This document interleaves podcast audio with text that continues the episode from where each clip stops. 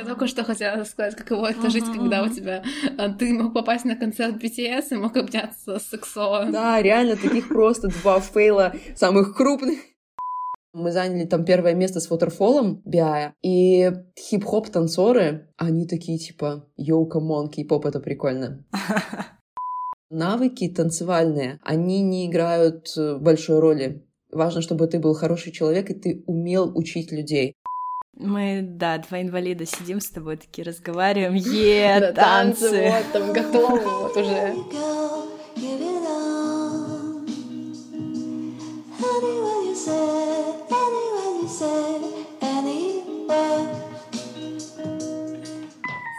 Привет, я Ева, Я Ви. и это подкаст 7G. Подкаст о BTS, армии и о том, как мы влияем друг на друга. Сегодня наша гостья из Беларуси, ее зовут Диана. Она каверденсерка, создательница каверденс школы Остеопатиня. Привет, Диана. Привет-привет! Так, ну, наверное, я начну, потому что Диану и Еву свела я. Для начала, чтобы подвести как бы к нашей теме, я немного расскажу про свой опыт. А, Давным-давно, когда я пришла в первый класс, меня мама записала на школьную хореографию, куда я отходила 4 года, всю начальную школу.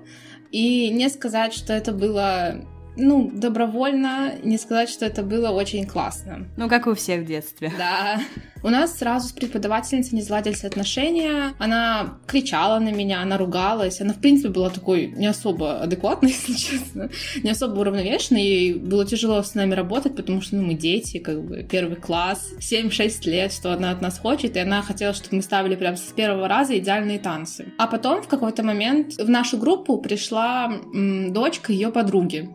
Ну и как бы на первые линии Дочь в центр, да, Та самая. всегда ставилась эта девочка. Мне, в принципе, было сложно пробиться на первую линию. В четвертом классе все тренировки заканчивались тем, что я просто в слезах выходила из зала к маме, я жаловалась, что вот я это все не хочу, не люблю, мне не нравится. И в четвертом классе приня- я... мы с мамой приняли решение о том, что надо уходить. И такой у меня в голове был крестик на танцы, потому что у меня был очень негативный с этим опыт. Ну и как-то вот я жила в восьмом классе, вот мы как-то разговорили с девочкой, она сказала, что она ходит там в какую-то там э, э, школу танцев или, или студия, короче, ну вот был пунктик у меня в голове, что вот эта девочка занимается танцами, но я знаю, что она занимается танцами всю свою жизнь, поэтому, Мгм. ну, о- очередная школа, очередные танцы. А потом как-то в сторис стали мелькать, у нее в сторис стали мелькать какие-то красивые видео и красивые Я имею в виду по атмосфере, такие вот красивый фиолетовый свет, музычка на фоне, вот она танцует, танцует классно, потому что она этим всю жизнь, считайте, занималась. Пунктик вот второй, что вот там можно классно провести время, классно научиться танцевать. В девятом классе начался кей-поп, и, наверное, вот весь одиннадцатый класс я думала о том, что, блин, я бы хотела заниматься танцами, но я бы не хотела заниматься каким-то определенным стилем, я бы хотела пойти на cover dance. И вот у меня тогда вот пазлы сложились, потому что я помнила, что в том месте, где занималась моя одноклассница, там был кей-поп, cover dance. Ну вот как-то я нашла, следила за аккаунтом, и в начале августа школа объявила набор. Надо, ну, знаки, звезды сошлись. И я довольно долго думала над преподавательницей, это было прям очень сложно мне решиться, вот на ком- кому я хочу пойти, я пыталась так прочувствовать энергетику. Травматичный опыт.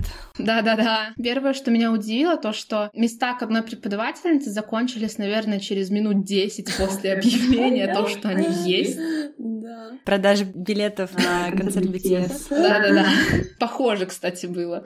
Ну, я думаю, так, все, я быстренько там вот э, говорю маме, мама, вот я там записываюсь на танцы, все, вот я уже выбрала преподавательницу, показала ей вот, кому я хочу пойти, она такая, ок, вперед. Я написала, и я почти весь август счастливо отходила к Диане на тренировки. Да, это было, ну, реально классно, я безумно довольна, несмотря на то, что я знаю, что где-то у меня там что-то не получалось, где-то я расстраивалась, я получала просто вообще удовольствие невероятное. А, Но так сложилась судьба моя, что у меня есть э, предрасположенность к вывиху надколенника. И эта травма у меня уже была в восьмом классе, и, к сожалению, она повторилась вновь, потому что начались довольно интенсивные физические нагрузки на колени. Мгм. Ну и вот э, я сейчас э, на реабилитации, лечусь. Очень надеюсь, что рано или поздно я смогу вернуться э, к Диане в команду, потому что это, правда, вообще заряд энергии колоссальный. И mm-hmm. вот, когда я присоединилась к подкасту Евы, я решила, что вот, Диана такая классная, такая крутая, поэтому я бы хотела, чтобы там она нам, с, нами, с нами поговорила, короче. О, мне очень приятно. Вот так вот это было. Мы довольно много будем сегодня говорить на темы, связанные с кей-попом в целом, про танцы, поэтому для начала хочется услышать историю, связанную именно с BTS, как они появились в твоей жизни, Диана, и что принесли хорошего, чем помогли, может, на что вдохновили. Вот. Я не помню, как они именно появились в моей жизни, потому что кей-поп, он в целом как появился, так это было вообще какая-то отдельная история. Но что я могу сказать? Что мы с моей командой был период, когда мы перетанцевали, ну вот буквально подряд так много танцев BTS. Это был uh-huh. и Fire, это был и Idol. Мы ставили Fake Love, мы ставили Blood, Sweat, Tears, мы ставили Boy With Love.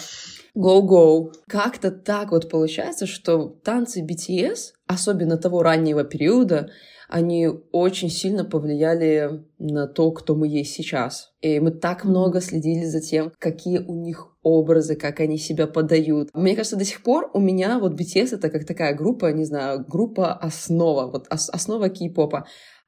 Сейчас я еще переключилась мысль моя. Короче, у меня был шанс попасть на их концерт Прикиньте, и тогда они не были популярными. И я такая, типа, ай, у меня экзамены, мне там, типа, надо сдавать экзамены, это тяжело, это в Москву надо ехать, в Москву. Жесть? Сейчас я гоняю в Москву просто, я не знаю, но иногда это вот три раза в месяц получается, иногда это раз в месяц, ну, короче, очень много раз я гоняю в Москву. А тогда я такая, ой, не Москва, типа, надо поехать в целую Москву, на концерт каких-то BTS. Ой, нет, у меня экзамены, я не поеду. И вот это был, наверное... Главный фейл в жизни. Да, вот я думала, как это сказать хорошими словами. Да, вот и фейл, это мягко сказано на самом деле. Потому что сейчас я понимаю, что вот, блин, если у тебя есть какой-то шанс, то хватай его, хватай его сразу. И не надо думать, особенно тема с экзаменами. Сейчас эти экзамены, они, я их даже не вспоминаю. А я уверена, что концерт я бы вспоминала. И уверена, что все эмоции я бы вспоминала. Короче, вот был такой шанс в 18-17 году, уже точно не помню. И вот. И тогда они были для меня типа, ай, ну, типа, какие-то там, еще одна группа, да, еще, еще какие-то неизвестные ребята. А сейчас а сейчас ты просто даже вот э, прикинуть возможность того, вот, что ты попадешь к ним, да, это, это что-то на нереальном. все записали первый инсайт сегодняшнего mm-hmm. подкаста. И, короче, вот прям для всех это, не знаю, хватайте шансы, если они у вас есть. Вот прям сразу, если вам что-то хочется, вот прям делайте это, потому что потом можно об этом прям пожалеть все мы, смотря на наших любимых айдолов, на просто чье-то творчество, вдохновляемся. И также вот на этом вдохновении мы начинаем либо дело нашей жизни, либо начинаем интересоваться какими-то вещами, которые в будущем станут нашими хобби, которые будут приносить удовольствие в нашу жизнь. И смотря на тебя, ты создала целую школу кавер-дэнса, целую школу танцев, где люди почти всех возрастов любого пола могут прийти и заняться каверденсом. Почему?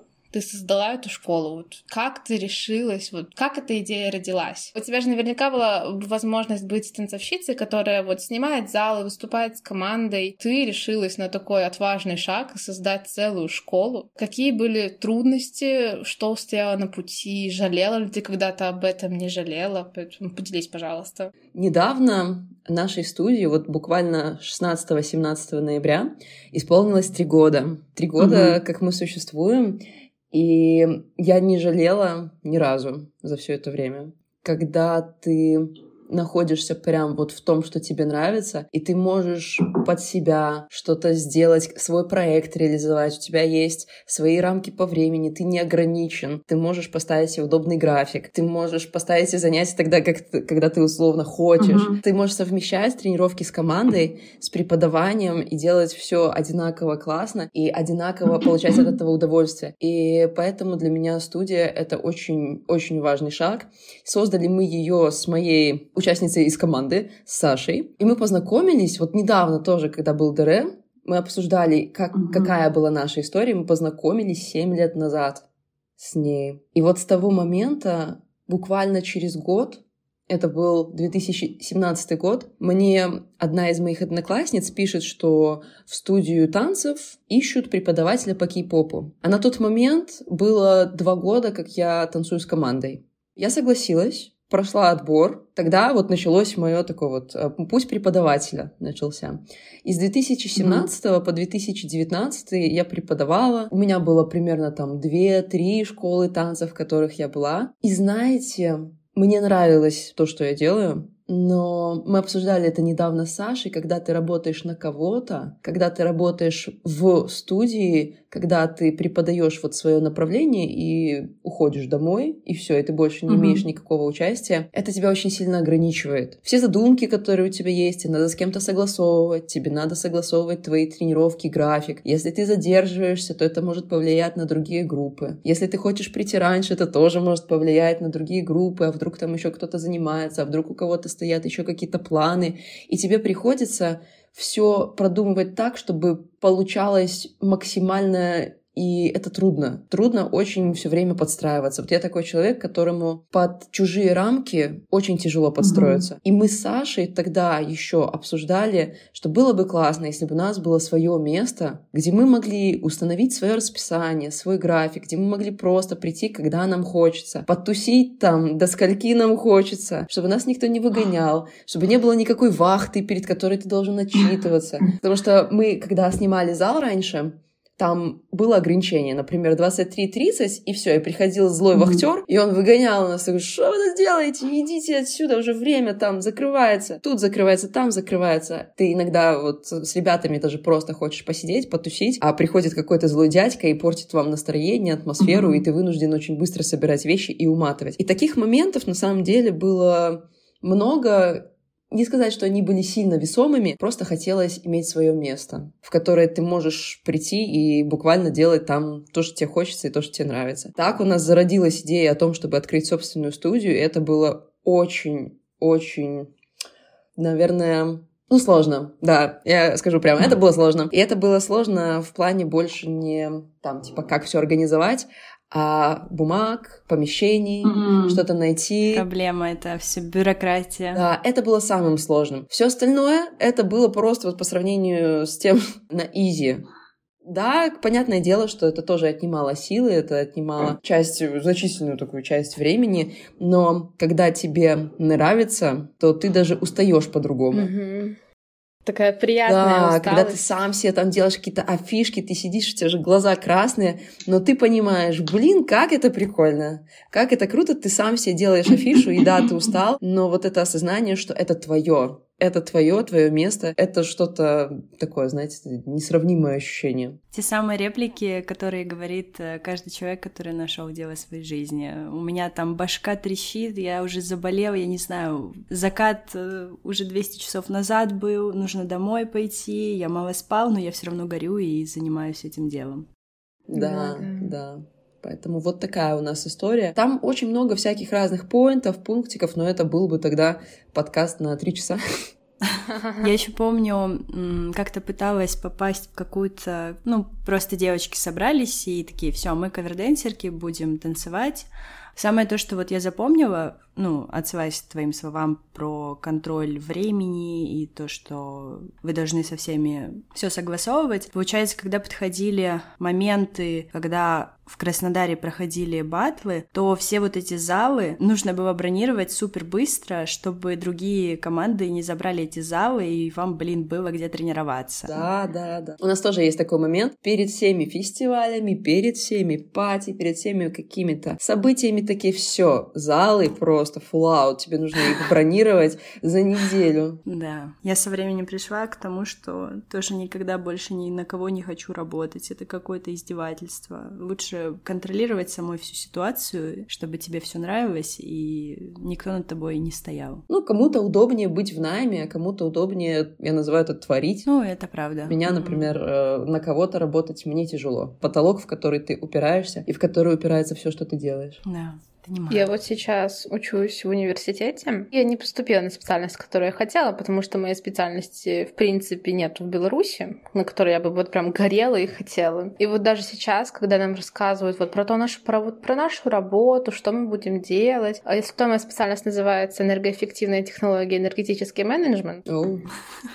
это, я не знаю, чем я думала, когда шла туда. Я, я, я реально вот не понимаю сейчас, чем я летом думала, когда сюда пришла. И вот я понимаю, что ну вот это вообще не мое. Ну вот вы прикиньте, это же работа с энергетикой, электроэнергией. Честно, я не особо понимаю, чем я буду заниматься, когда, если выпущусь.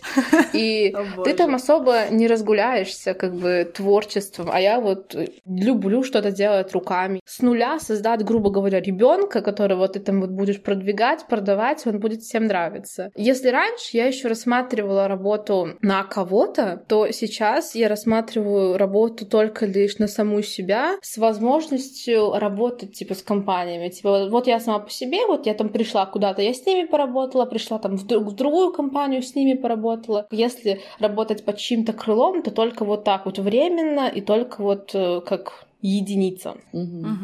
А Вот как раз-таки по поводу наймов и всего прочего, я хотела задать вопрос про учительниц. Мгм. А как вообще осуществляется набор? Хотели ли, например, преподавательницы из других стилей, там какой-нибудь джаз-фанк, дэнс-холл и так далее, преподавать у вас? И имеет ли это какое-то значение, если они там, ну, не в фандомах, не горят кей-попом? Потому что, например, я помню, когда я ходила заниматься гитарой, то моя учительница, которая такая «Yeah, шансон», разбирала мне какие-то инди-песенки, и, по сути, ей не нужно в этом шарить, чтобы помочь мне песню сыграть. У вас э, есть какая-то такая корпоративная идея? Нам постоянно на студию пишут разные преподы. Там, я препод джаз-фанка, я препод стрипа, я препод дэнс-холла. То есть постоянно-постоянно спрашивают, не ищем ли мы преподов. По кей-попу тоже иногда пишут. И первое время, когда мы открывали студию, задумкой Мгм. было а, всестороннее развитие. Потому что в кей-попе у него внутри очень Много много разных стилей. да. Очень много.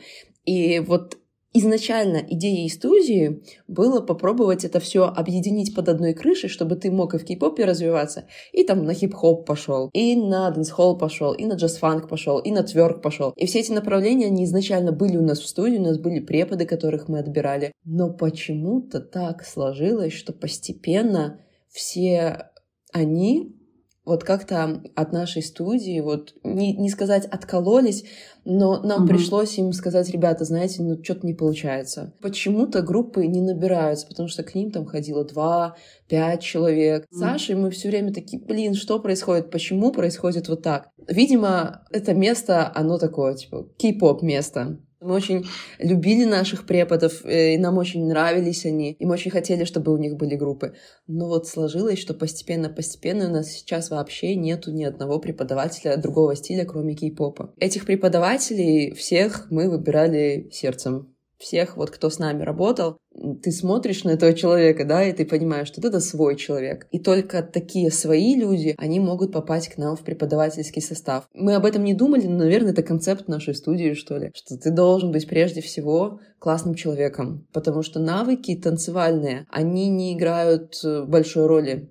Важно, чтобы ты был хороший человек, и ты умел учить людей, чтобы у тебя было это желание научить человека. И это Мгм. очень важно, потому что не каждый хороший танцор, он хороший препод. Да, я к одной девочке ходила, ну, пару занятий буквально по дэнс-холлу. Она такая хоп-хоп, э, ну все, повторяйте. Я такая, чё? А моя любимая учительница Юля, она такая, так, ножку поставили вправо. И, и, короче, да, все получалось. Да, потому что здесь очень важно, чтобы человек хотел научить тебя, а не показать, какой он классный сам. Так, а насколько вообще было тяжело руководить коллективом? Или у вас такая не иерархия, а горизонтальная все? Я изначально лидер команды своей, и так Мгм. получилось, что вот у нас два преподавателя, они из моей команды. Ребятушки. Поэтому нам найти общий язык вообще было несложно. И мы друг друга слышим, слушаем, и я очень ценю свою команду, потому что это золотые люди, с которыми очень хорошо и очень просто. Да, бывают моменты, когда мы друг друга там и, как бы, да, и прессуем, и как бы отстаиваем свои границы, и там что-то какие-то разборки происходят. Но это вот как у всех. Но это прям вот те люди, на которых я могу стопроцентно положиться. Вот больше, наверное, нет у меня таких людей в жизни, вот они, да. И все преподаватели у нас сейчас еще будет вот вам, вам первым, у нас еще будет скоро один новый преподаватель в студии. Вот тоже очень классный человек, именно как человек. Ну и плюс еще танцор классный. Так что вот именно наша такая преподавательская политика, это чтобы коллектив ну, коллектив. А мне так сложно назвать это коллективом. Возможно, какие-то ассоциации, типа коллектив на заводе там. Ну да, как корпоративная какая-то супер офисная залупа. Да, да, да. Мы команда. Вот мы команда, как мы Севик команда, так вот мы команда Овера. Все, я по-другому я не могу назвать это никак, и отношения у нас тоже такие вот командные. Вот ты сказала по поводу того, что другие стили, как бы, грубо говоря, выдавливаются из э, вашей школы. И я, знаешь, э, думала по поводу вот этого всего, в принципе, даже не по поводу танцев, да. Кей-поп включает в себя разные направления. Кей-поп-музыка тоже включает в себя разные направления. И вообще, есть ли какое-то желание или смысл или потребность как-то, например, соревноваться на каких-то танцевальных мероприятиях с теми, кто представляет какой-то конкретный стиль или солянку стилей, к примеру, да, вот э, хип-хоп команда какая-то рандомная или дом вогерский. Или, например, они не воспринимают, грубо говоря, как конкурентов, потому что хоряга уже есть какая-то чужая, а тут они с нуля что-то строят. В этом как раз-таки затык в том, что кавер-дэнс да, кавер дэнс это у тебя есть исходник, с которого ты берешь и там как-то его по-своему преобразуешь, стилизуешь и так далее. А в других стилях vogue это, например, батловый стиль, house тоже и хип-хоп хореографию, если ставят, то ее ставят с нуля. Очень сложно в плане, а по каким критериям оценивать? Кто вот победитель? Потому что есть же разные показатели, например, синхронность, окей, допустим, можно и там, и там оценить. Но сложность постановки номера это оценить, mm-hmm. когда не ты ставил этот номер, да, сложность хореографии тоже. Как сравнить вот сложность хореографии хип-хоп и кей-попа, когда не ты задавал эту сложность. То есть есть какие-то такие показатели, критерии оценки, из-за которых очень сложно совместить э, кей-поп, хип-хоп и остальные стили вместе. Но при этом у нас есть фестивали, в которых появляется отдельная номинация кей-поп наряду с другими. Ну, это слава богу, что появилось. Ну, как бы признали. Yes, да. В прошлом году у нас был такой фест, впервые он проводился. Мы участвовали в нем, мы заняли там первое место с Waterfall B.I-я. И хип-хоп танцоры, они такие типа, yo, come on, кей-поп это прикольно. К нам подходили и потом говорили, типа, блин, так кей-поп это, это что-то интересное. Так кей-поп это имеет смысл. То есть, когда ты приходишь вот в такую танцорскую среду, и ты приходишь туда, и ты вот смело говоришь, типа, да, вот ну такой, такой вот я, вот это вот танцую. Когда ты веришь в то, что ты делаешь, и да, тебе, конечно, мы когда пришли туда, мы такие, блин, обосраться, простите. Типа, просто много танцоров. Вот именно, знаешь, типа, танцоров, танцоров, танцоров. Таких тру танцоров. А мы тут пришли, там, mm-hmm. хорягу с кого-то выучили, и молодцы такие. И нам было стрёмно. Но то, что нас подбадривало, это то, что Waterfall BI — это такая близкая к хип-хопу тема наполовинку свои, как будто бы. Свой среди чужих, чужой среди своих. Да, да, типа такого. Ауф. И... Но после того, как мы выступили, очень многие э, ребята, которые вот эти самые танцоры, танцоры, преподы по хип-хопу в других студий, они к нам подходили и говорили, ребята, это было очень круто. Поэтому есть смысл, если ты веришь в то, что ты делаешь, если тебе это нравится. Да, даже если у тебя дрожат коленки, идти и пробовать нести, потому что это тоже культура кей-поп — это тоже культура, и очень большая культура. Такая же и танцевальная в том числе культура, как э, культура хип-хопа, например. Просто она другая. Мне очень нравится, как проходят вок-баттлы. О, и да. вообще все вот это, это так красиво, господи, я не могу. Я не могу слушать их музыку, ну, сопровождающую выступление, в принципе, в жизни. Но когда это все в купе, музыка, свет, эти аутфиты. А. У меня тоже такое, что вот я смотрю на вот эти батлы и просто вау. Мне кажется, вот я прямо сейчас тоже готова, вот поставьте меня на эту сцену, и там я тоже там буду с одной командой, то с одной, то с другой, и это очень классно. Я буквально позавчера была на крамп-батлах. Mm. И это mm. был полный разнос. Я такого не видела нигде вообще такой энергии. А ты участвовала? Нет, я только приехала. Я приехала в Москву на обучение, и там же появилась возможность пойти на фестиваль. Буквально там mm-hmm. в, в те же дни. Вот я вам очень рекомендую пойти на крамп-батлы. Просто такой энергии, как там, нет нигде. У меня приятель на это ходит все. Крамп, потом что папинг, еще, ну вот эти все смежные штуки. Ну вот крамп просто, просто дикая вещь. Там настолько высокий уровень энергетический, что ты все mm-hmm. свои темные стороны ты вскрываешь, ты там прям как горилла орешь, там переживаешь какие-то моменты такие, как будто, вот знаете, это типа люди выплескивают свою агрессию, и это выглядит mm-hmm. клево. Несмотря на то, как это звучать может, но это так классно, когда люди, они вот танцем могут прожить свои темные стороны. Mm-hmm. Вот ты прям рассказываешь, и даже через твой рассказ, таким вот, как ты это эмоционально делаешь, вот чувствуется эта энергетика, и это так круто. Меня штырит до сих пор. Это было позавчера. Я, я mm-hmm. до сих пор в шоке. Да, проживание этой эмоции — это важно в танце. Ну, то есть, если даже какая-то хореография, но безжизненно, это бессмысленно, как и любое творчество.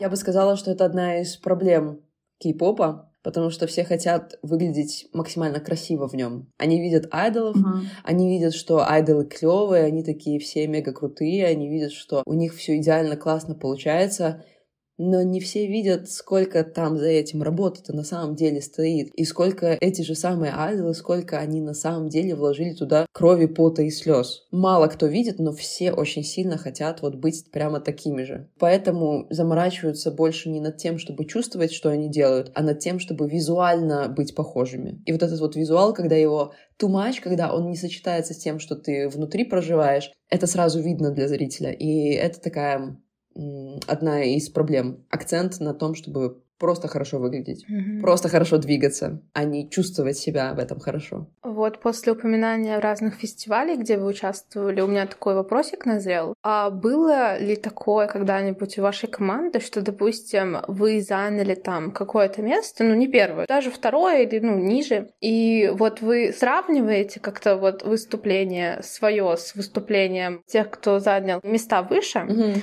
и думаете, что, возможно, вы были бы достойны этого места, место. И я сейчас не говорю про то, что вот в голове мое выступление там лучше всех, я там лучше всех. Я не про это говорю, а вот про то, что мы также упоминали, про вот эти вот затыки в оценивании кей-поп каверов. На фестивалях вообще всегда бывают, в зависимости от того, как ты выступишь, так ты себя по большей части и чувствуешь. Да, у нас всегда есть моменты, когда ты выступил не так, как хотел, или наоборот, ты выступил лучше, чем ты думал, ты посмотрел на соперников и такой, ой, да, мы там были вообще крутые, почему так получилось? Все такое, он такой момент самолюбования, конечно, он присутствует, и бывает такое, ну, то есть каждый фестиваль и каждое выступление, оно разное. И иногда ты чувствуешь себя полным дном, но ты занимаешь первое место.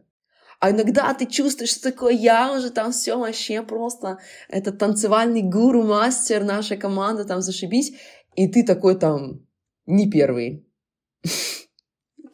Вот, э, так что, да, такие моменты, они бывают. Вот у нас есть такая история с командой, что если мы чувствуем, что мы были лучше, чем выступила команда, которая заняла там место выше, мы себе говорим, mm-hmm. значит, мы были неубедительно лучше, не очевидно лучше. Значит, мы не дотянули для того, чтобы быть, ну, действительно вот такими, знаете, есть там, допустим, первое место и полуторное, назовем его так, да, чтобы вот mm-hmm. мы такое, мы полуторное место, допустим.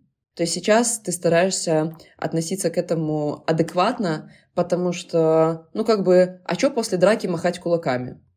Mm-hmm. А смысл? Все равно результат от этого не поменяется. Ты только сам для себя можешь делать выводы. И если они неадекватные, типа, ой, да мы были лучше всех, а эти все говно, да, то ты же ничего с этого сам не возьмешь. И ты пойдешь, и ты в зале mm-hmm. будешь думать, что ты круче всех, лучше всех, у тебя там будет нос выше гор, и ничего ты не, даже не научишься ничему из этой ситуации. Или ты будешь, возможно, где-то внутри считать, что да, нормально было все, ну, ну окей, но ты задумаешься, а чего тебе не хватило? Тогда у тебя будет еще шанс подойти, например, к судьям и задать им прямой вопрос. Вы скажите, пожалуйста, на чем нам делать акцент? На чем нам больше mm-hmm. поработать? То есть всегда, когда ты начинаешь более-менее себя трезво оценивать, ты видишь какие-то пути, чтобы тебе из этой ситуации взять себе что-то для роста. Это мы стараемся все время выбирать, да, если мы не дотягиваем. Но, если честно, по большей части мы считаем себя ну, такими себе.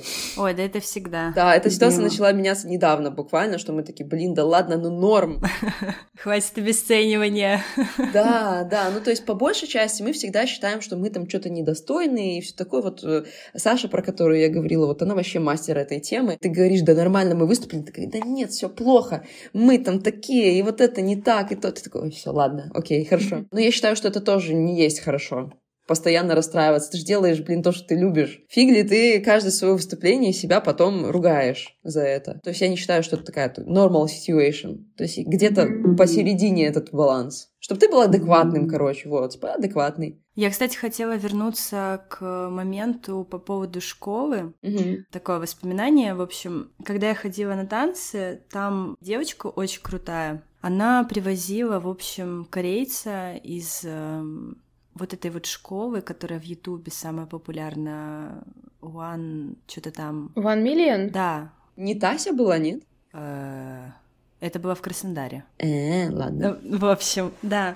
И, короче, она привезла этого чувака. Было очень много людей на самом мастер-классе. Я не пошла, потому что, ну, я не особо по мастер-классам. Мне как-то комфортнее заниматься каждый раз вдумчиво, чем все вокруг мешают, я ничего не понимаю, все уже бегут где-то там, я пока торможу. Ну, не люблю такие ситуации, но я наблюдала за тем, как это происходит. Это очень интересно. Плюс ко всему, ну, такое событие, там, кореец в Краснодар приехал из такой крутой студии. А у тебя была мысль когда-нибудь привести кого-нибудь подобным способом? Да, конечно, была. Но мы пока начинаем с таких не слишком э, сложных вещей. У нас там приезжает к нам, например, Демьян Зайко, может, знаете его. Мгм, мгм. Из Гродно приглашаем из своего. Тут есть Беларусь, есть Минск, а есть Гродно. Вот. То есть таких по- пока ближних айдолов наших танцевальных. Но, конечно, это было бы прикольно, как э, такая идея на будущее. Да, это очень клево. Просто с этим связано очень много всяких э, технических моментов, и в том числе вопрос по оплатам, да, это, наверное, самое такое, потому что надо обеспечить человеку проживание, питание Мгм. надо, чтобы он комфортно долетел, Мгм. надо, чтобы ты был с ним. Ну, в общем, этот сам не сколько мастер-класс сложно организовать, сколько сам процесс того, как это все будет происходить. Ну и чтобы окупилось, естественно. Да, да, чтобы это все ты тратишь очень много сил, и эти силы, как бы, хочется верить, что ты их вкладываешь вот не просто так. Мгм. Ну, всегда есть к чему стремиться. Да. Раз уж мы, наверное, прикоснулись так к Южной Корее, мне всегда было интересно, думала ли ты когда-нибудь быть не просто лидеркой своей э, кей-поп команды, своего коллектива, группы, своей команды, да, а чтобы попробовать себя на иностранных площадках, попробовать э, с иностранными танцевальными коллективами, возможно, чтобы стать под танцовку каких-либо айдолов, если мы говорим про BTS, они уже очень часто сотрудничают с разными танцорами, с разными танцевальными студиями, чтобы найти именно подтанцовку на свои концерты. И вот думала ли ты когда-нибудь об этом? Я была один раз под танцовкой российского айдола Димы Билана. Оу, щит! Легенда, легенда. Да, это было прикольно. Мы в тот же день, в который проходили кастинг, в тот же день ставили номера, и в тот же вечер был концерт. Здорово. Быстро. Это было очень быстро, это было очень прикольно, это было очень круто. И мне бы, ну, вот таких коротких опытов еще хотелось. На Мгм. постоянке, возможно, нет, потому что все-таки это какие-то ну, такие моменты, там, стресс, и тебе надо все оперативно делать, тебе надо очень себя быстро подсобирать, восстанавливать, если у тебя что-то там а, случается, то это не имеет значения, потому что есть концерт, и ты там, скажем так, только маленькая вот шестереночка во всей этой системе. Поэтому очень интересно, и я бы попробовала. Но если про постоянку говорить, то вряд ли. Мне кажется, это вяжется с твоей частью того, что ты хочешь, ну, управлять ситуацией. Мгм. Возможно, ставить хореографии там для айдолов Мгм. или ставить номера, вот это прикольно вообще, еще прикольнее. Ну, вообще все эти мысли про Корею, про айдолов, по поработать с ними, они меня очень сильно зажигают. Прям ты такой, вау, офигеть, что так можно. Так что, наверное, если вы сейчас зададите вопросы, хотела ли бы ты попробовать повзаимодействовать с айдолами, э, как остеопат, допустим. Я бы сказала да.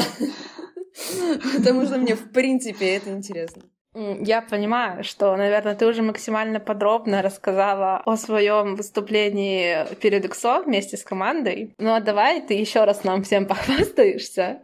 А для более подробного ознакомления для наших слушательниц, которые ну, не совсем в этой теме, которые, может, узнали тебя первый раз, мы оставим э, ссылки на ваши ТикТоки, на ваши Инстаграмы, чтобы они взглянули на ваш такой путь более подробно. Я недавно буквально тоже подписывала какие-то документы, я смотрела, когда мы... Нашла, короче, старую визу во Францию. Это была, вот, наверное, самая первая поездка, с чего началась эта вся история с EXO. Мы перед Новым годом увидели, что GTBC, канал, он проводит, я не помню, как это называлось, ну что-то типа конкурса. И тот, кто проходит этот кастинг, он имеет возможность поучаствовать потом в Корее в шоу Stage K. Это был Мгм. 2019 год. И мы с командой по приколу посмотрели список стран, в которых будут проходить эти кастинги. Там были Мексика, Австралия, Китай. И ты думаешь, так, что-то вообще не близкий свет какой-то. И из всего самым близким была Франция. И мы такие, блин, ну давайте по приколу. Давайте по приколу отправим заявку. И реально там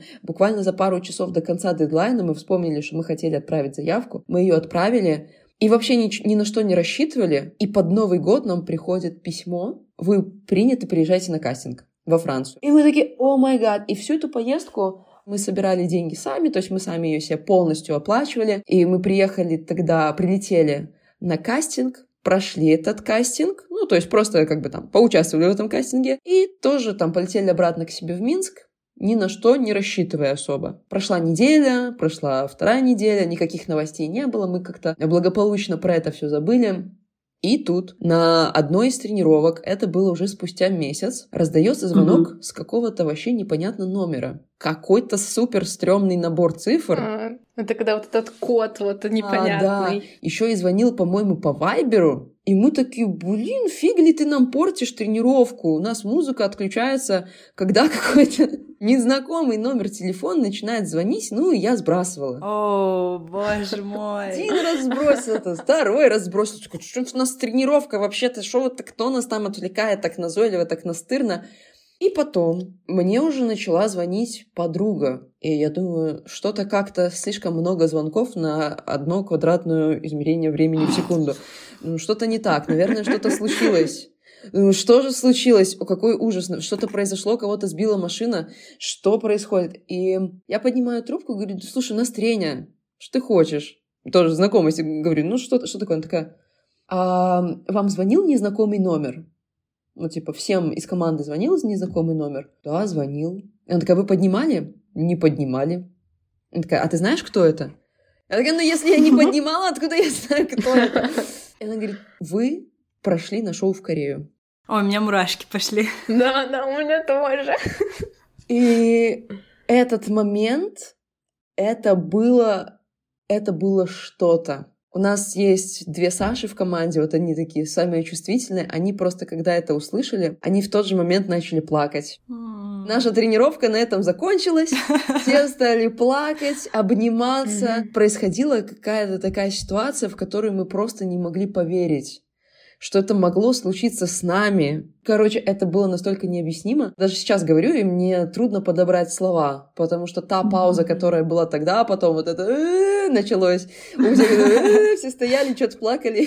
Ты думаешь, а что все плачут? Это же хорошо, в Корею пошли. В общем, это был самый тогда эмоциональный момент. И когда мы уже начали выяснять подробности этого всего, нам сказали подготовить за две недели три танца, правда, по минуте.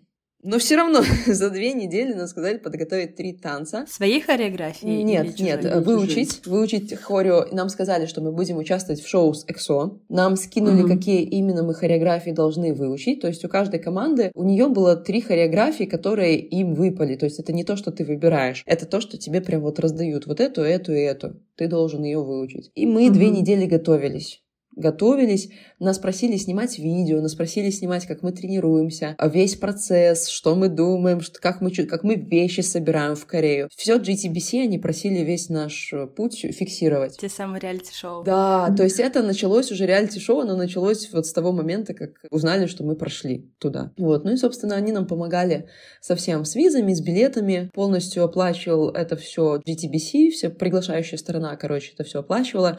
С нас была только, по-моему, виза и, ну, естественно, свое какое-то там на свои развлечения деньги. Но надо сказать, что это были пять дней, в которые у нас вообще не получилось делать того, что нам бы хотелось, потому что все пять дней, как мы прилетели в Корею, нас возили буквально от точки к точке на нашем мини-автобусе. Там было расписание, расписание которому ты должен следовать, то есть буквально это была жизнь, как у айдолов. Во столько-то ты встаешь, ты идешь кушаешь. После того, как ты идешь кушаешь, ты едешь на тренировку. После тренировки ты едешь давать интервью. После интервью ты едешь там на макияж, например. После макияжа ты снова едешь на тренировку. После тренировки ты там, допустим, идешь э, спать и так вот пять дней по кругу. То есть каждый день были какие-то разные активности, и у нас э, не было такого, что мы там приехали в Корею, и мы там прям тусили. Мы там готовились к шоу. И момент того, когда ты уже понимаешь, что вот завтра тебе выходить на сцену, вот завтра ты, короче, встретишь ЭКСО, мы не выкупали до самого конца. И как вообще в целом мы как белорусы такие, ну типа, ну белорусы, ну что надо взять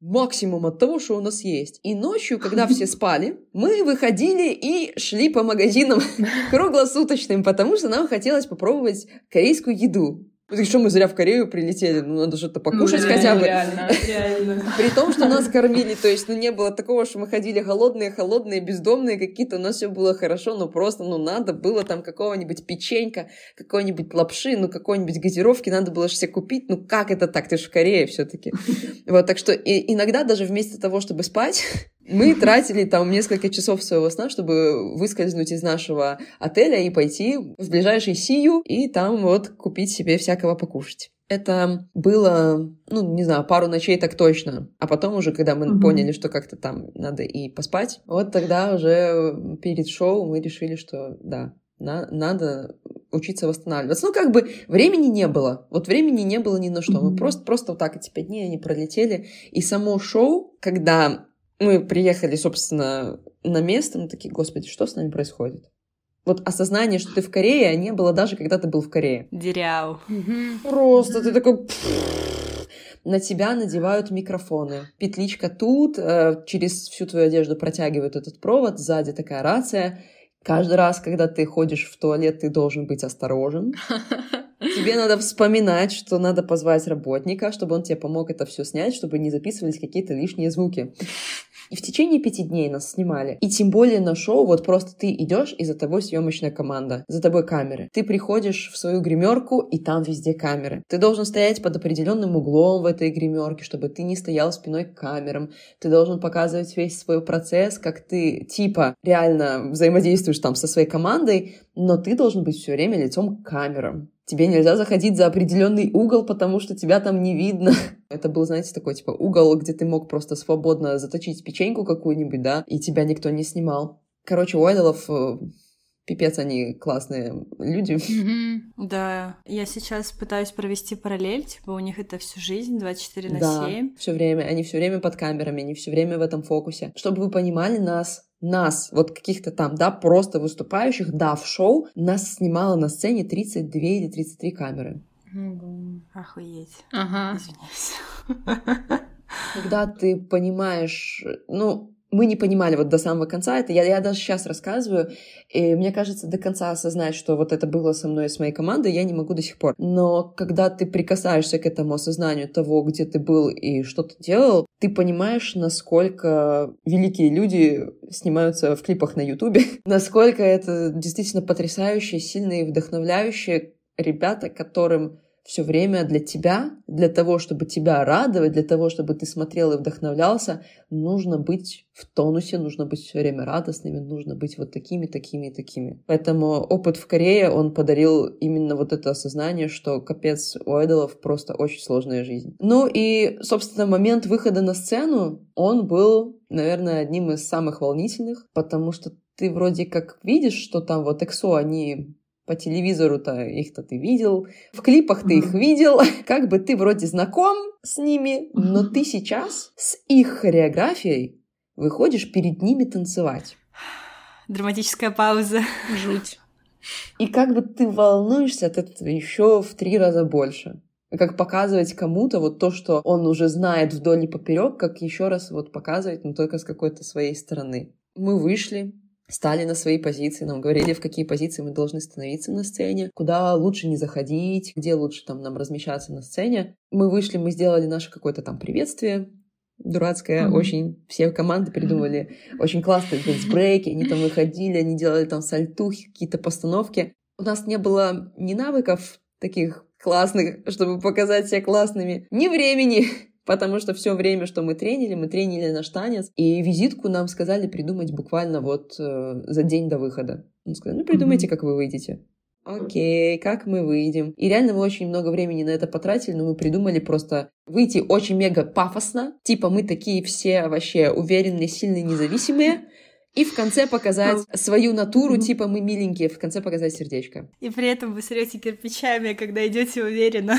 Да, да, да, типа мы супер-мега уверенные, а в конце типа вот, вот кто мы есть. Ну, то есть это был такой немножко кринж-выход, и до сих пор, когда ты его вспоминаешь, ты вспоминаешь его с таким э, с нежностью, теплом и заботой. Было миленько, короче, пока там американцы делали что-то мега крутое, японцы там размачивали, ты такой белорус, здравствуйте. И, в общем, там мы вышли, собственно, уже был момент выступления, мы вышли на сцену, мы увидели их, и ты такой, как мне не забыть всю хореографию?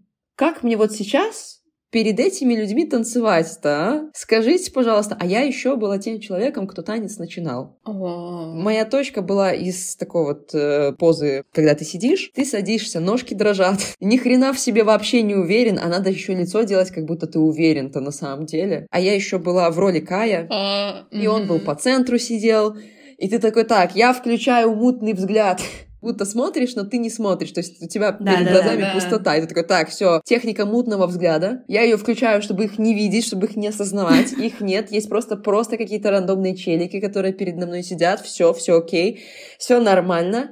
И ты с этим начинаешь танцевать. И, наверное, весь танец, э, я не знаю, надо спросить у девчонок, что они перед собой представляли, но для меня это было вот типа какие-то рандомные челики, чтобы только не осознать, что передо мной эксо сидят, и вот они прямо сейчас смотрят на, на то, что мы танцуем. Их танец. Это был такой самый страшный момент, потому что, наверное, если бы ты осознал вот тогда на сцене, что перед тобой эксо, возможно, тогда бы танец закончился. В ту же секунду. Ну и плюс, когда ты волнуешься, я уже говорила, что дрожат ножки, а у нас была в танце поддержка, которую мы сами придумали. Один человек ложится на пол, он поднимает ноги, и ты буквально там становишься на эти ноги, и другие тебя поддерживают. Тоже это был вот лично для меня самый такой стрессовый момент, хоть бы не грохнуться. Хоть бы не упасть, потому что это же позорище года просто. Это же фейл. Это была наша фишка, и вот запороть фишку было просто супер-мега стрёмно. И, наверное, мои все нервные клетки, половина так точно ушли на вот эту поддержку. Сделать ее максимально хладнокровно, как будто так и надо, и не показать, что ты волнуешься, и ты вообще сейчас просто уйдешь с этой сцены. Вот. Ну и после того, как мы сделали трюк, все остальное выступление, оно уже, знаете, типа, когда ты самое сложное сделал, ты уже такой, «Фух», и понимаешь, что дальше уже будет не так сложно, и уже дальше нормально. Мгм. Кайфуешь. Э, Ну, не, не сказать, чтобы там прям кайфуешь, не было там кайфа такого, что прям мы такие, мы насладились сценой, мы взяли от этой сцены все, да не, мы там, ну вот честно, обосрались по полной программе. Потому что это была первая такая сцена такого большого масштаба, на тебя смотрели айдолы, и ты еще в себе не уверен. Мы на тот момент танцевали, получается, там где-то три года, что-то такое, три с половиной года мы танцевали. Да, это было очень интересно, прям про кайф не могу сказать. Так, типа опыт. Опыт — это слово прям такое, в точечку. Это был очень крутой опыт. После нашего выступления все команды собрались на сцене. Нет, я вру. Просто после нашего выступления никто не собирался на сцене. Сначала было просто пару слов от Эксо. И они нам сказали столько хороших слов, столько приятных слов. И ты стоишь и думаешь, ребята, да не врите, мы же знаем. Мы же знаем, как это все было. Вы чё, вы какой, про какой вы там этот синхрон говорите, какие там эмоции, какое там что было. Мы чуть не вот в штаны не наделали, что вы нас хвалите. Было понятно, что они нас очень сильно хотят поддержать прям чувствовалось, что от них идет вот такой вайб, типа, да, вообще, даже если бы вы вышли и просто постояли, мы бы все равно сказали, что вы молодцы. Мгм. И это, если честно, очень приятно. Знаете, есть такая фишка, что свои ошибки ты и сам знаешь. так или иначе, если ты адекватный, то ты прям чувствуешь, где ты что-то сделал не так. И когда тебе дают поддержку, когда ты говорят, что даже несмотря на то, что ты чувствуешь себя не так, как тебе бы хотелось, несмотря на то, что ты делал какие-то ошибки, ты молодец, ты понимаешь, да, Блин, это очень приятно. Наверное, вот это хотелось бы услышать, хоть на тот момент мы попросили у них критику. Такие, Мгм. типа, а чё, а чё, а чё не так? Но это было уже после. На сцене они сказали нам очень смешной комплимент, который мы э, вспоминаем до сих пор. Это было что-то э, вроде «от вас исходит взрослая сексуальность». Боже. А мы на тот момент такие пупсики все. Что- Что-то как-то... Ну, лично у нас, наше представление о нас, оно как-то было в разрез с тем, что они сказали про нашу такую взрослую сексуальность. Не знаю, что мы там показывали на сцене, вот, но был такой от них очень необычный комплиментик нам. Ну и заняли мы тогда из четырех мест четвертое, и это было самое объективное четвертое место на свете. Если бы там было четвертое и минус какое-нибудь десятое, то это тоже было бы вот нашим местом, потому что все команды были просто просто топ. Это был Таиланд, тогда с нами участвовал, Япония и Америка. Не знаю, как мы туда попали вот с таким составом, потому что чуваки были очень сильные, очень классные, очень крутые, и, конечно, в сравнении с ними мы были просто такими белорусскими картошечками. После выступления был момент для нас неожиданный. Айдолы заходили в гримерку прям к тебе. Лично сказать что-то, какие-то там слова пожелать и все такое. Мы были после нашего номера в гримерке, мы ничего не подозревали, и в какой-то момент к нам забегает очень много ребят с камерами, очень много, то есть подозрительно много. Наша переводчица, кстати, с нами все время была переводчица, она нам переводила, что происходит и все такое. Тоже такая, типа, «М, что-то Мгм. сейчас будет происходить. И заходит Эксо. Чтобы вы понимали, комнатка, она была, ну, примерно, может, 3 на 3 метра. Половина из этих э, метров было занято камерами, операторами, и ты сидишь на своем диване, и вдруг заходят вот эти вот боги. Дверь в небесный портал открывается, и влетают э, вот эти самые греческие боги, эти какие-то нереальные создания, которых ты вообще не можешь осознать, что ты вот сейчас с ними в пространстве. Я потом померла. А мы ничего другого и не сделали. Этот момент, когда ты как, не знаю, как сурикат какой-то замер, просто молча поднялся и стоишь, смотришь. И ты такой, «Э, а что делать-то? А инструкцию можно к этому моменту, пожалуйста? Что я могу сейчас делать? Что я не могу сейчас делать? Что, что вообще происходит? Боже, у меня щеки болят уже улыбаться. Да, ноги. И там, в общем, такой момент был, что ты реально ты не знаешь, что тебе делать. Ты стоишь и просто не выкупаешь этот момент, ты его стараешься осознать, ты стараешься быть в нем, но твой мозг, он просто тебя покинул, он отказался от тебя и э, сказал, ну делай, что хочешь, я не знаю, в этой ситуации я бессилен. Мы первый раз э, в таком положении, и выкручивайся как хочешь. Ну и они зашли, они сказали тоже нам, вот честно, из-за того, что это был тогда на тот момент шок, не помню, что они нам говорили. Это было что-то приятное, это были какие-то слова поддержки, и у нас был шанс задать вопрос, и мы спросили, как нам раскрепоститься. На этот вопрос ответил Кай. Он сказал, ходите по клубам. Мы там думали, он сейчас такой скажет, типа, ну, чтобы раскрепоститься, вам нужно почувствовать танец, музыка должна проходить сквозь вас и обратно, доходить до самых вас. А он такой, в клубы ходите. Ну, на самом деле, умно. Да, и ты такой, что-то в этом есть. Это вот такой вот момент осознания. Мы действительно на тот момент были такие вот тоже пупсики, которые, ой, клуб, ну клуб, это ж там плохо, там, ну как это клуб, что это? Это там надо что-то отрываться, все такое, мы же приличные. И да, тогда для нас этот э, совет, он был очень вовремя. Ну и тоже, так как мы очень не выкупали до самой последней секунды, вот мы задали этот вопрос, и знаете, вот сейчас у меня есть куча к ним вопросов. Очень много вопросов к ним, как они что делают, как они с чем справляются, что они чувствуют, как они ведут себя в этой ситуации, в той. Но на тот момент, я думаю, как обычно, это когда ты- у тебя очень много слов внутри, но когда доходит э, до того самого момента дела, все, ты просто пустой белый лист, у тебя в голове ничего. Мгм. Не знаю, у каждого, наверное, в жизни были такие ситуации. Мы сделали с ними фото и стояли там близко к ним. Вообще просто в расстоянии, не знаю, 10 сантиметров ты стоишь рядом с этими тоже нереальными созданиями, думаешь, боже, я дышу их воздухом. Я прямо рядом с ними, вот, ну, типа пальчик протяни, и ты дотронешься до этого человека, которого ты видишь по ту сторону экрана. И ты вот прям буквально, реально, ты можешь к этому прикоснуться, к тому, на что ты смотришь и чем ты восторгаешься. Мы поговорили, сделали фото, они вышли из гримерки, мы еще какое-то время тоже сидели, не понимали вообще, что произошло, вот только что, что это было, как оно прошло. И через какое-то время мы увидели, как они заходили в гримерки к другим командам, и мы увидели, что другие команды, они пошли их обнимать, они руку им там жали, они такие типа, йоу, бро, типа, как дела, что происходит? И ты такой, так можно было? Можно было не просто стоять и просто на них во все глаза смотреть, можно было подойти их обнять, можно было пожать им руку. Ты такой, вот то в смысле? Упущен шанс всей жизни. Да, и ты такой, вот, блин, сраный я белорус такой, да? Такой думаешь, что нельзя просто по-человечески подойти и там этого человека обнять, как человека, не как какого-то бога, вот просто сказать спасибо, йоу, мэн, ты классный. В общем, это была ситуация, наверное, как с концертом BTS. Я только что хотела сказать, каково это жить, когда у тебя а, ты мог попасть на концерт BTS и мог обняться с сексо. Да, реально, таких просто два фейла самых крупных кей-поп фейла в моей жизни, то, что вот была такая возможность, а ты думал, что ну это как-то там вот неприлично или как-то, ну а как это будет? Знаете, быть таким общительным человеком, социальным человеком, это клево.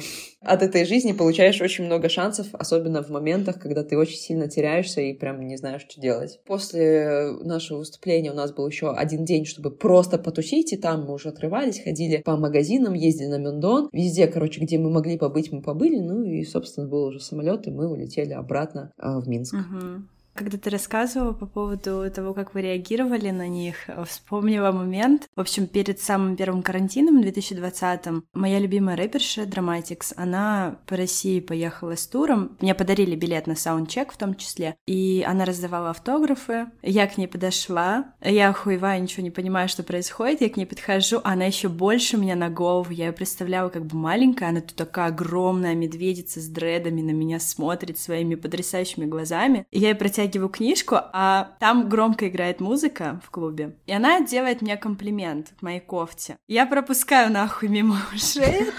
Я даже не говорю спасибо, ничего. Ору, что мне нужно поставить автограф. Она повела бровью, и все. И я думаю, блядь, и я отошла от нее на секунду, через секунду поняла, что она мне сделала комплимент, но уже как-то момент был упущен, я могла бы с ней поговорить, и, в общем, я понимаю. Да, да. И реально в такие моменты ты как будто ничего не можешь с собой сделать. Вот оно произошло, и все.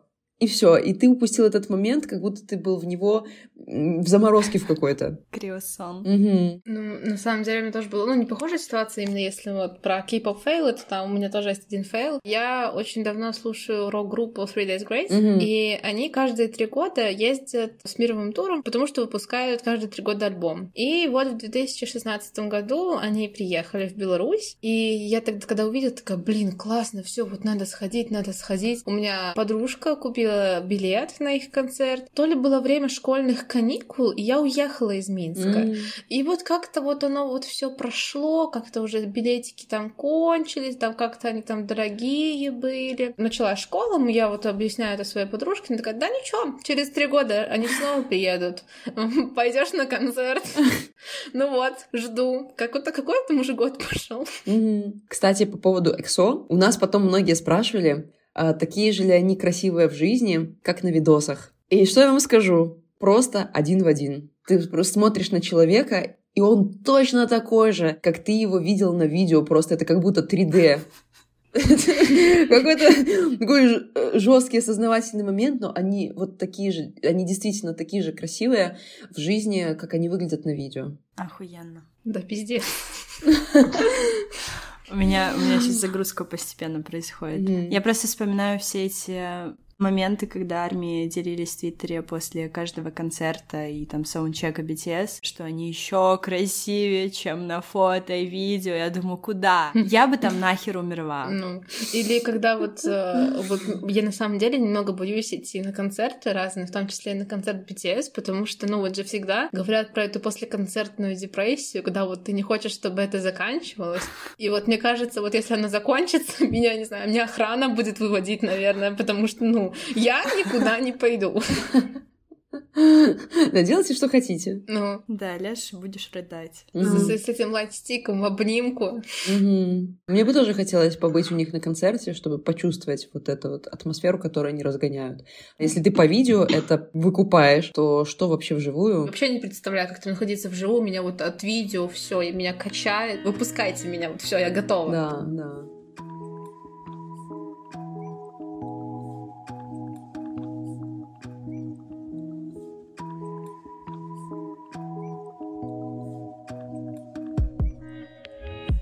Я сделаю заход от Чимина. Мне всегда очень нравилось, как он двигается. Ну, видна какая-то другая совершенно база, нежели у Хосока и Чонгука. Когда я ходила на танцы, я долго искала тот самый тип contemporary, который мне подойдет. То есть мне важна была не просто там какая-то сценическая возможность выйти, выступить в крутых нарядах, там, потому что ее давали другие классы, например, там, регетон и дэнс-холл. Сколько какое-то, знаешь, Развитие своей телесности, наверное, какой-то способ наладить связь со своим телом. Поэтому мне больше понравились те преподавательницы, которые, ну, больше какому-то по современному театру, по перформансам, по постановок контемпорари не как сценического какого-то чего-то там, но как акт искусства. Мгм. Ну, это, собственно, давало мне какой-то свободный дух, исцеляющий подход, вот. И мне стало очень интересно, чем тебя заинтересовала именно остеопатия? Есть ли какая-то связь с идентичностью танцора? Почему, допустим, там не какая-то йога или растяжка, которые также работают с телом, делают его лучше, как-то гибче? Мгм. Моя остеопатия, кстати, тоже с танцев началась. И именно с того момента, как я поняла, что я как будто очень ограничена в своих инструментах, и я через танец не могу до конца рожать свое тело. До конца вот избавиться от тех зажимов, от того какого-то такого в теле неприятного ощущения, как будто не свободы, вот как будто на тебе все время рюкзак тяжелый. Да, вот это вот самое. Только танцами у меня не получается, мне этого мало. Я начала искать способ, а как еще можно это сделать.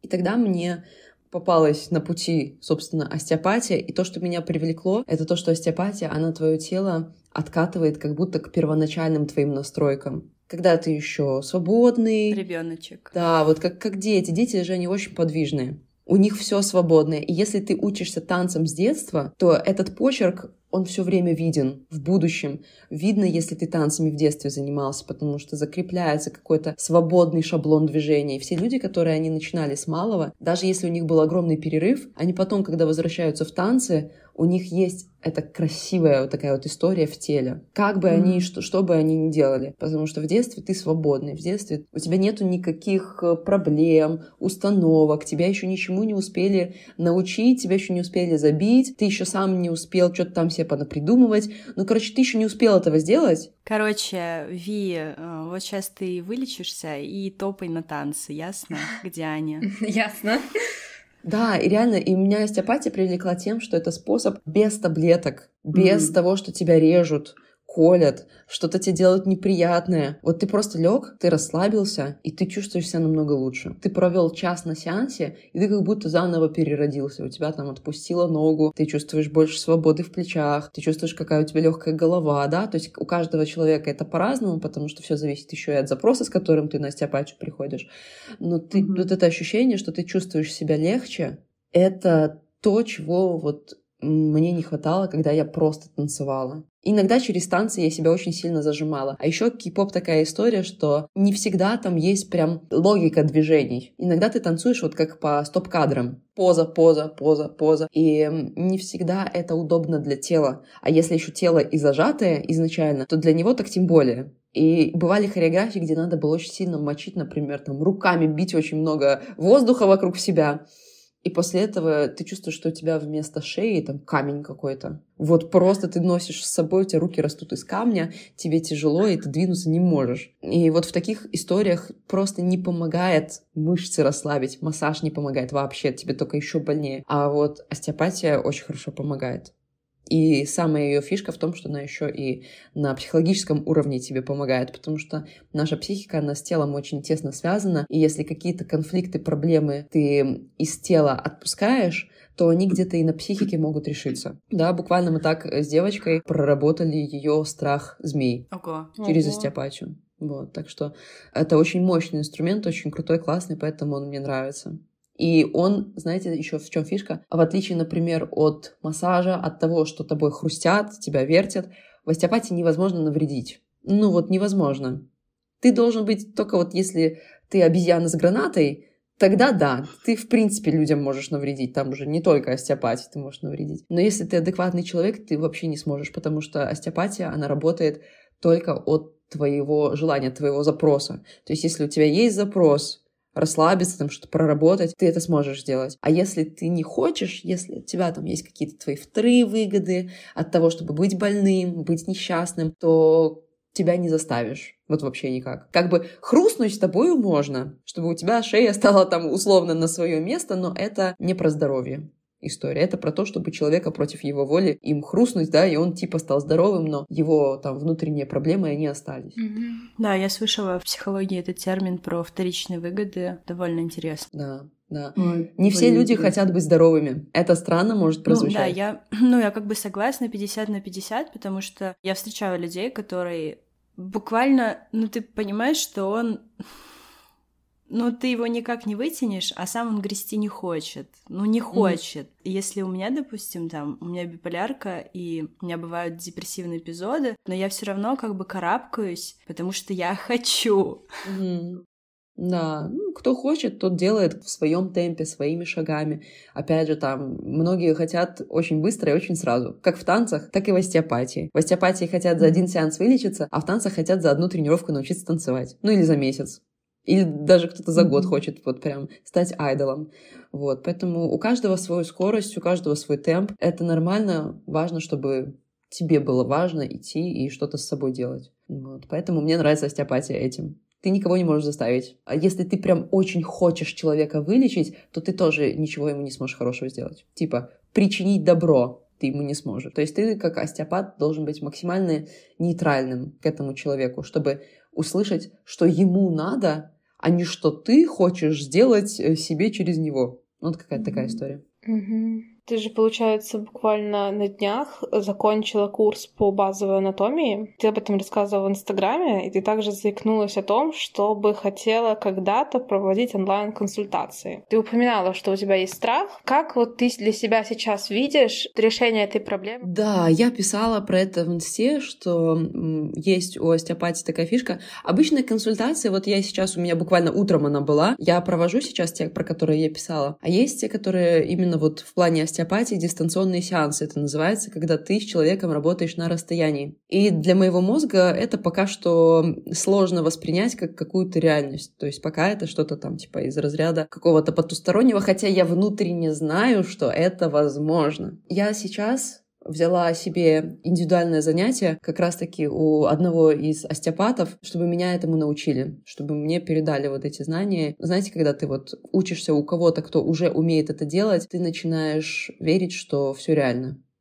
И ты как бы себе тоже показываешь, доказываешь, что да, нормально все, все окей. Поэтому для меня работает пойти к такому человеку, который уже в этой теме, который уже делал это, который разбирается. Ну, короче, к там, мастеру своего дела в той области, в которую я боюсь шагать. Буквально завтра я пойду, буду учиться изучать эту тему. Это круто, это круто, правда. Ну и раз уж мы заговорили про онлайн и про Инстаграм, хотелось бы немного развить тему твоих курсов. Mm-hmm. Так как ты танцовщица, ну, было вполне логично и понятно, учитывая, как ты ведешь Инстаграм, что рано или поздно ты выдашь какой-то продукт именно по танцам. Mm-hmm. И такое действительно произошло, и был и курс, и марафон, и, ну, вот я это за этим наблюдала, из-за того, что я тогда была в гипсе, я ничего не покупала, я не хотела себя как-то этим нагружать психологически. И вот сейчас ты продаешь разного рода курсы и марафоны, которые не связаны с танцами. Вот как произошел вот этот вот переход, когда вот лидерка там вот крупнейшей белорусской кей-поп команды, каверденс команды перешла к тому, чтобы продавать там свои комплименты, документы, чтобы э, продать курс по промывке мозгов, чтобы анонсировать курс, который будет называться «Собака сутулая», и за который тебе будут писать в Инстаграм, что это слишком маленькая цена за курс, за марафон, mm-hmm. точнее. И вот, ну вот как это произошло. Как ты докатилась до такого, да? Но это вот это в положительном смысле, потому что это же круто, когда ты можешь вот буквально воздух продать.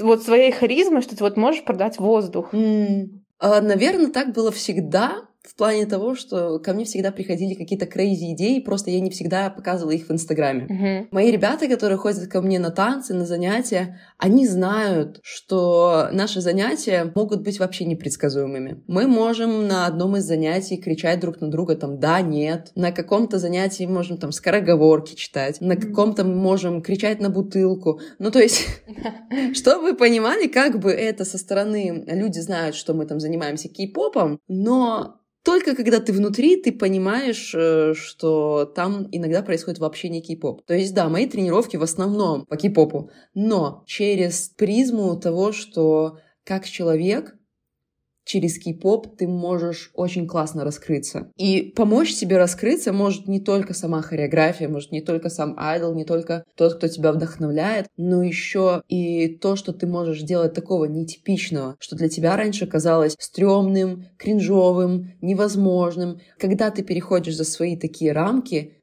ты и в танцах начинаешь быть смелым, ты и в танцах начинаешь чувствовать себя увереннее. Потому что если ты кричал на бутылку, ну что для тебя уже тогда в этой жизни еще может быть, еще может, что тебя еще может останавливать? Это было, наверное, всегда. Просто в открытом формате, в инстаграм формате, наверное, в формате таких курсов, это появилось только в недавнее время. Наверное, в момент, когда я просто поняла, что мне хочется, чтобы об этом узнало больше людей и мне хочется поделиться с большим количеством человек, чем просто с моими группами, такими ламповыми ребятами, которые уже в этой теме. У меня был еще кринж-марафон, да, Мгм. и опять же, это тоже про танцы. И марафон по промывке мозгов — это тоже про танцы, хотя может звучать как что-то нелогичное, но ты боишься, мы все боимся, мы все испытываем страх. Нам маршрутку страшно останавливать, нам попросить кого-то сделать что-то очень страшно, очень неловко. Короче, есть столько вещей, которые мы действительно боимся сделать в своей жизни, и они нам очень сильно мешают раскрыться, проявляться, быть собой, получать от этой жизни много удовольствия, что просто даже одними танцами ты ограничен если ты пробуешь только через танцы решить какие-то свои такие глобальные вопросы. Поэтому появились эти все марафоны, которые под собой на самом деле имеют просто мое желание делиться с людьми и мою такую радость от того, когда я вижу, что люди раскрываются. Вот для меня просто, когда что-то человек делает такого, что он раньше никогда не делал, и он это взял от меня, и он там участвовал у меня, кто-то там вдохновился чем-то, там, сторис, не знаю, еще чем-то, какой-то моей выходкой, он вдохновился, и он тоже сделал шаг навстречу к себе, ну, это пипец какое счастье. Ну, это просто... Это ощущение, оно ни с чем его не сравнить. Ты как будто чувствуешь себя причастным к чему-то великому. К тому, что человек начал ярче сиять. К тому, что он начал понимать, что да, он может делать то, что он хочет. Он может делать то, что ему нравится. Что кто-то когда-то, человек, который был забит, такой вот весь удобный, скромный, приятный, Мгм. такой вот сын маминой подруги, такой вот э, подорожничек на ранку, что этот человек он начинает отстаивать свои границы. Он начинает говорить «нет» другим людям. Он начинает понимать, что ему хочется в этой жизни вообще в целом делать. Ну, это что-то на нереальном. Это просто Мгм. счастье. Поэтому появляются всякие такие штуки. И я очень рада, что тоже в какое-то там свое время я решилась это сделать, потому что для меня тоже это было непросто. Ну, типа, а как там воспримут? Я же там вот это, вот и то. А нормально ли я там комплименты продаю? Совсем уже с ума сошла. Ну, и были люди, которые мне об этом говорили, что... Ну, не говорили открыто, а я как бы узнавала через, через, через, что люди считают, что это какая-то вообще там долбанутая, меркантильная и все такое. Было такое. Ну, как бы... Ну, а чё? Прекратила ли я это делать? Нет. У меня есть гораздо больше примеров, которые меня вдохновляют. Собаки лают, э, караван идет. Да, караван идет. Yes, yes. Если говорить о том, как мы с этой горочки скатились, то вот, вот так вот. А мы всегда по ней ехали. Просто поехали и, ну, как бы открыто поехали. Вот, наверное, это был последний год, возможно, полгода. Это круто. даже. Вот я смотрю, но вот все, что ты создаешь в Инстаграме, ну это вот просто невероятно. Вообще, у меня спасибо в большое. голове просто не укладывается, как можно вот такое сделать. В хорошем смысле такое. Да. У нас еще тоже есть такой стереотип, ну, у всех, я думаю, кто СНГ, что вот если у тебя есть какое-то дело, то оно должно быть единственным делом Мгм. в твоей жизни. И что ты не можешь, Мгм. если даже тебе хочется, если ты там выучился на слесаря, а тебе хочется быть художником, то ты как будто не можешь. И это несерьезно. Вот то, что ты пойдешь картины писать, это Да. несерьезно. Я как-то читала про эту тему. Это была, кажется, книжка. Что-то про творчество, что-то про признавание. Женщина написала такую фразу, мол, это все потому, что у нас изначально был грубо говоря, цикл жизни очень короткий. И за этот цикл очень короткой жизни нужно было скорее там родить ребенка и заниматься одним делом, чтобы побыстрее там прокормить семью. Вот. И сейчас там антибиотики, медицина, мы живем до 80 лет. Какого фига Мгм. нужно одним и тем же всю жизнь заниматься? Мгм. Время диктовало какие-то свои правила. Если раньше ты должен был учиться, чтобы выживать, ты должен был кормить свою семью, тебе надо было иметь детей, чтобы они помогали тебе выживать, то сейчас Мгм. время просто меняется. И тогда это было нормальным. Ну и тоже нельзя говорить, что это было, о, прям там ужасные времена. Многие такие, типа, все, это были прям жесткие времена. Да нет, это просто были времена, в свои времена были свои меры. Сейчас уже можно делать по-другому. Кстати, возвращаясь к тому, что танцам помогают очень многие вещи, которые, казалось бы, с ними не связаны. С того момента, как я начала записывать подкасты, у меня очень сильно вырос какой-то скилл социальных взаимодействий. То есть я, в принципе, была экстравертна, и мне, ну, нормально сказать, остановите на остановке. Вот. Но вот эти все смолтоки, какие-то комплименты рандомным людям на улице, я не знаю. Вот это выросло в тысячу раз, потому что вот мы с тобой сейчас говорим первый раз, и я спокойно, уверенно себя чувствую, все хорошо, все под контролем, тупо потому что вот. Да, чувствуется опыт.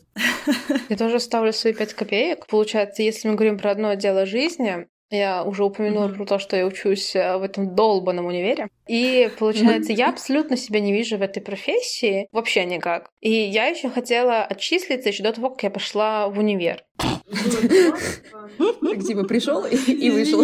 Да, ну вот, ну ладно, может быть, мне это понравится, я схожу, посмотрю, ладно. Ну, я сама понимала, что я даже не готова воспринимать себя как главный энергетик, там, Виктория, вот пройдите там туда, там, решите проблему, думаю, что нет. И вот сейчас я понимаю, что я хочу заниматься абсолютно другим. Я хочу заниматься музыкой, я упоминала это в предыдущем подкасте. И вот почему-то, когда я об этом говорю всем своим родственникам, я когда об этом сказала своей тете, я ей первая об этом сказала, она посмеялась, такая, ну вот, мечтай о чем-то более приземленном. Мгм. Когда я сказала об этом своей бабушке, у нас просто с ней довольно близкие отношения, и поэтому рассказывать что-то такое, это нормально. Я просто знаю, что в некоторых семьях это не так, поэтому решила, ну, уточнить. Это я, это я, это я. Да.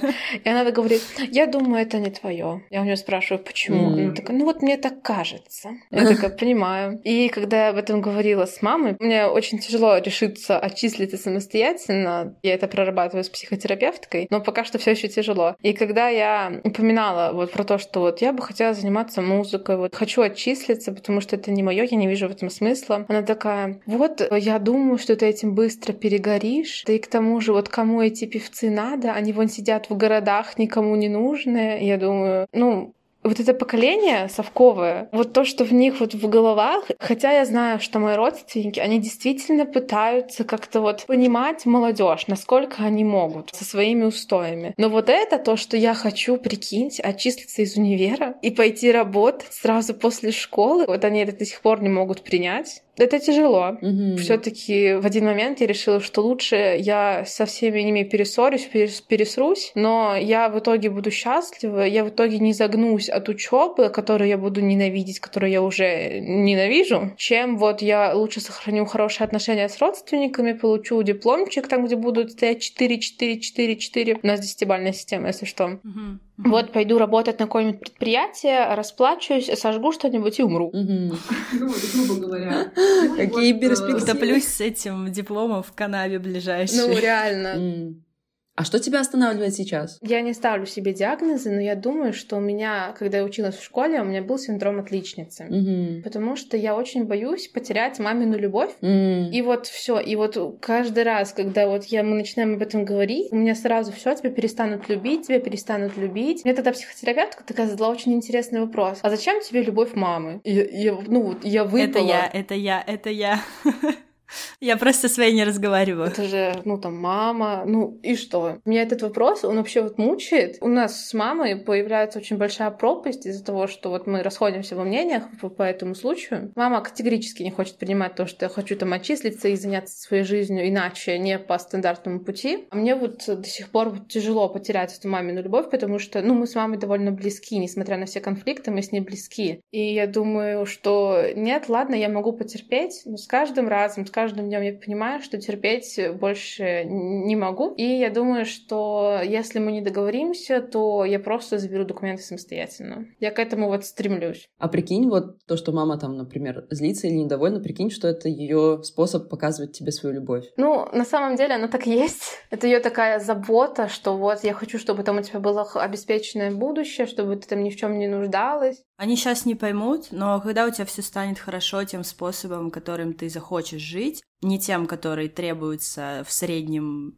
веке каком-нибудь, найти свое единственное призвание и работать сто лет на заводе, и тогда таким способом ты докажешь, что ты счастлива, и ей не нужно за тебя волноваться и заботиться о тебе своими какими-то способами, которыми она умеет, из-за бэкграунда. Наши мамы, они тоже, они действуют просто из любви, но как бы как их научили? Вот их же тоже кто-то научил, их там бабушки учили, вот так вот. А бабушки тоже в свое время жили. А дедушки там э, и тоже, и их бабушки, и вот это все поколение, они Мгм. прожили действительно тяжелые времена, и поэтому понятно, почему твоя мама так о тебе беспокоится. То, что ты будешь идти по своему пути, в какой-то момент ты поймешь, что Блин, да, не любит тебя мама за твои заслуги. Мгм. Тебя мама просто по факту любит. Ну вот у меня как раз-таки с этим есть э, такой вот пунктик, что мне вот вроде мама всегда говорила, вот, я тот человек, который даст тебе безусловную любовь. У меня в голове всегда, что вот если я там буду, там, грубо говоря, худее, меня будут любить больше, если я буду там отличницей, меня будут любить больше. Из-за этой тоже установки мне это очень тяжело делается,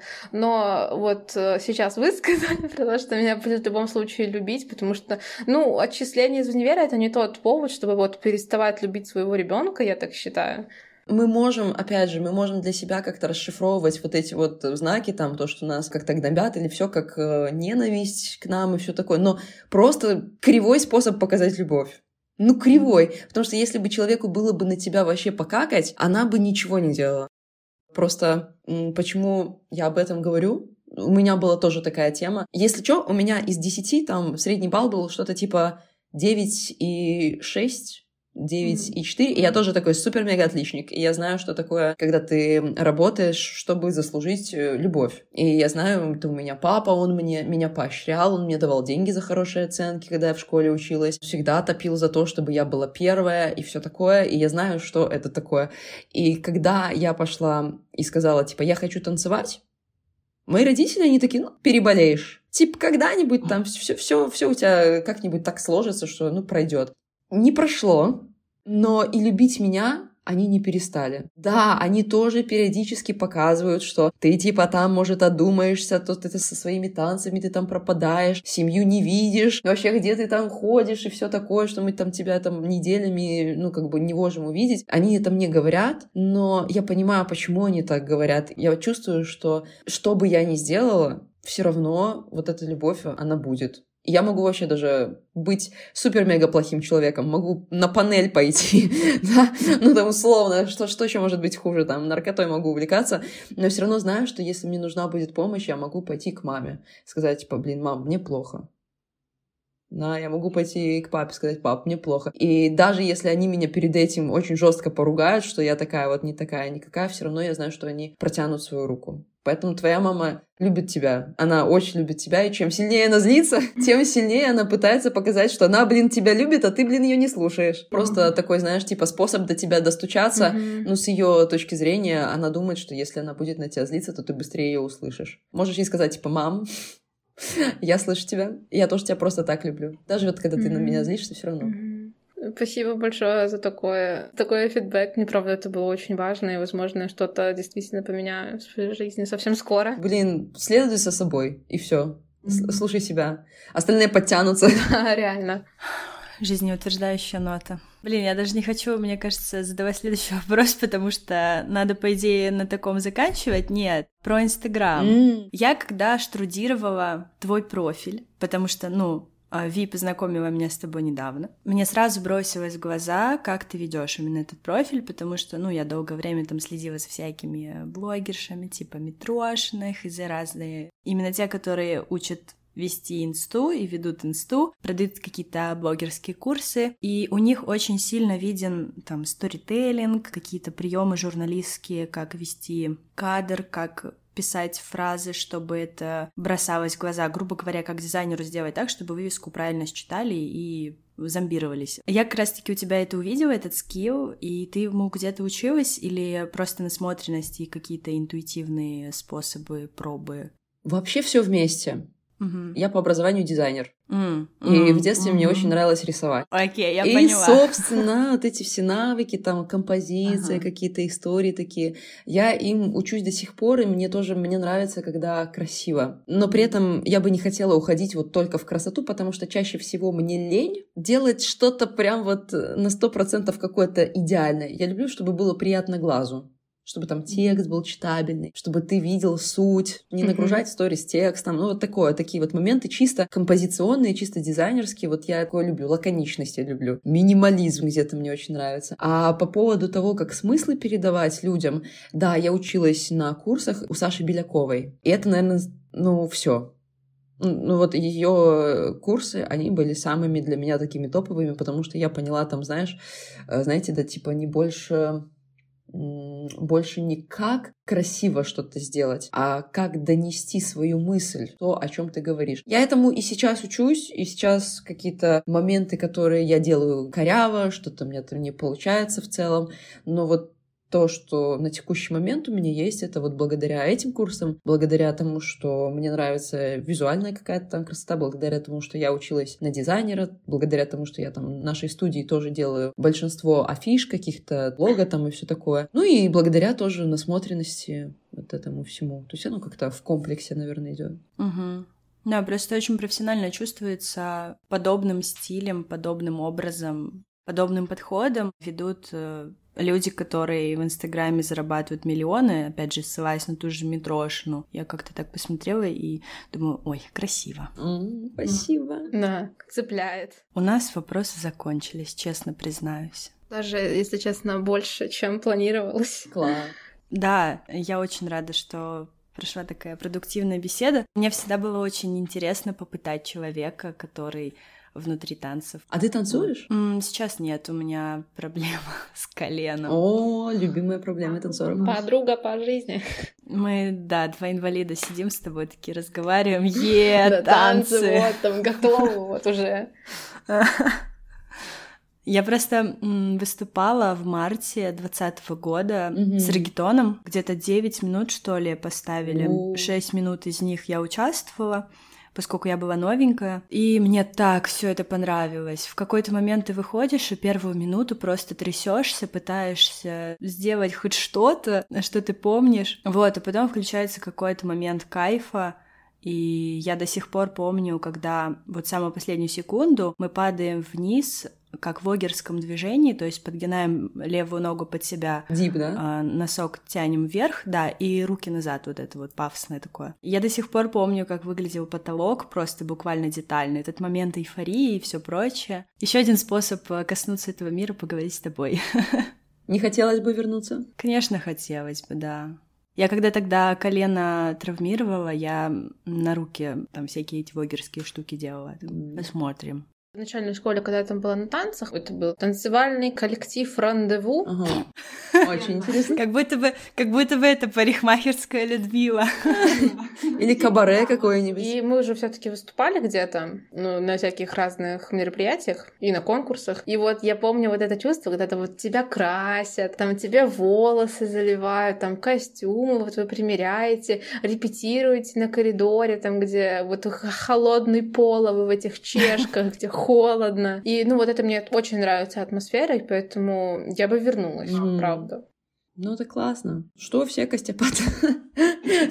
Как бы я не настаиваю, типа, эй, так вот, если вы хотите на танцы, идите, становитесь здоровыми очень быстро, так, все запишитесь-то туда и туда. Ну, как бы, нет, это просто, наверное, из-за того, что я очень люблю об этом говорить. Так, дорогие мои, Спасибо большое, Диана, что поговорила с нами и дала такой заряд мотивации и окунула снова в этот мир. Я была очень рада с тобой познакомиться и реально надеюсь, что как-нибудь увижу вашу совместную фоточку коллективную в Инстаграме, когда вы выступите вдвоем где-нибудь.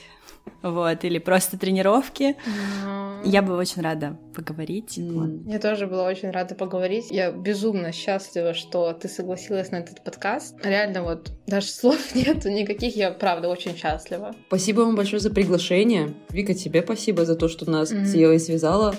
Э, Когда ты мне написала про этот подкаст, и я такая, я ничего не понимаю. Да, да, стандартно.